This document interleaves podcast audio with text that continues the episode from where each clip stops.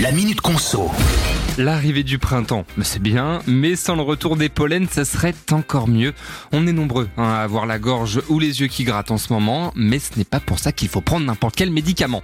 Et justement, soixante millions de consommateurs à comparer vingt-deux produits, que ce soit des médicaments donc, mais aussi des compléments alimentaires.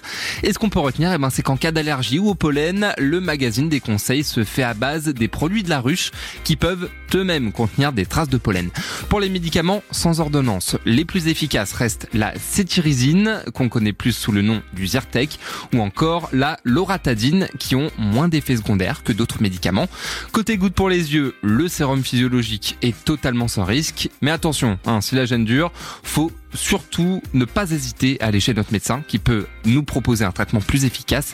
Et sinon, ben pour éviter d'augmenter les risques d'allergie, on pense bien à se rincer les cheveux avant d'aller dormir, aérer chez nous matin et soir, ou encore ne pas ouvrir les fenêtres quand on est en voiture.